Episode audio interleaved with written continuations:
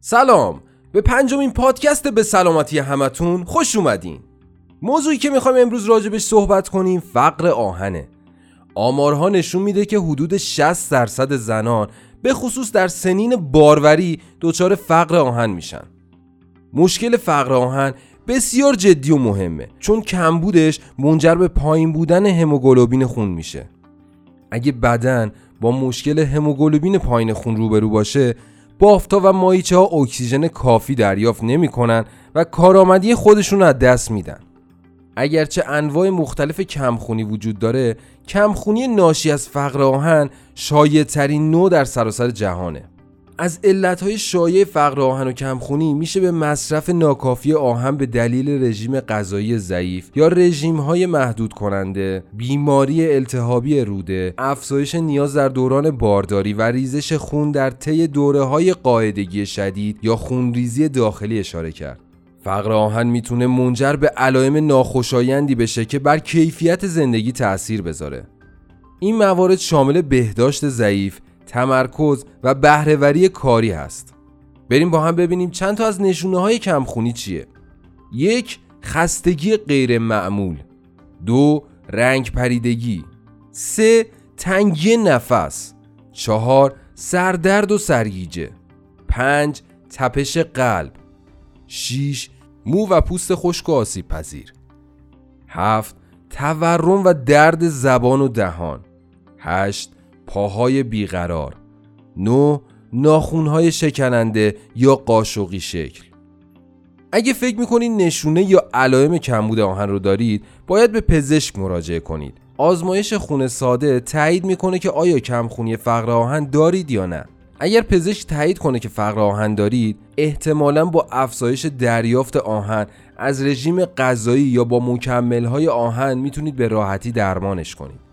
هدف اصلی درمان بازگردوندن سطح هموگلوبین به حالت عادی و رفع کمخونی و پر کردن ذخایر آهن هستش. تا جایی که می‌تونید مطمئن باشید که به مقدار کافی آهن از طریق رژیم غذایی دریافت می‌کنید و فقط در صورت توصیه پزشک مکمل ها رو مصرف کنید.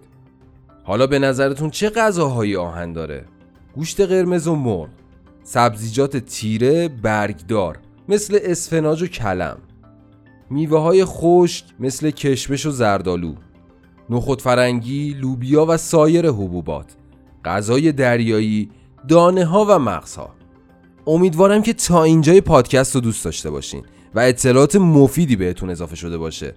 یه استراحت کوچیک بکنیم یه موزیک گوش بدیم برگردیم می‌خوام یه نکته خیلی مهم رو بهت بگم.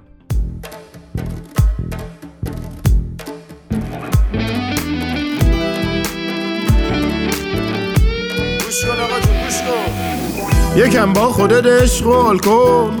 غم و استرس ها رو چال کن. نشین از خودت هی سال کن. که بعدش چی میشه؟ چون هیچی نمیشه. تلاون دلارون ولش کن. در غصه رو کاگلش کن. دیگه سخت نگیر و شلش کن. بابا بس دیگه. ببین دل چی میگه. چی میگه این دل؟ چی عمرو به خوشی سر کن و ارس و جوش رو کم تر کن و دنیا رو رها کن. زندگی بمون بنده حال بد کیلو چنده؟ خوشمش رو صفا کن.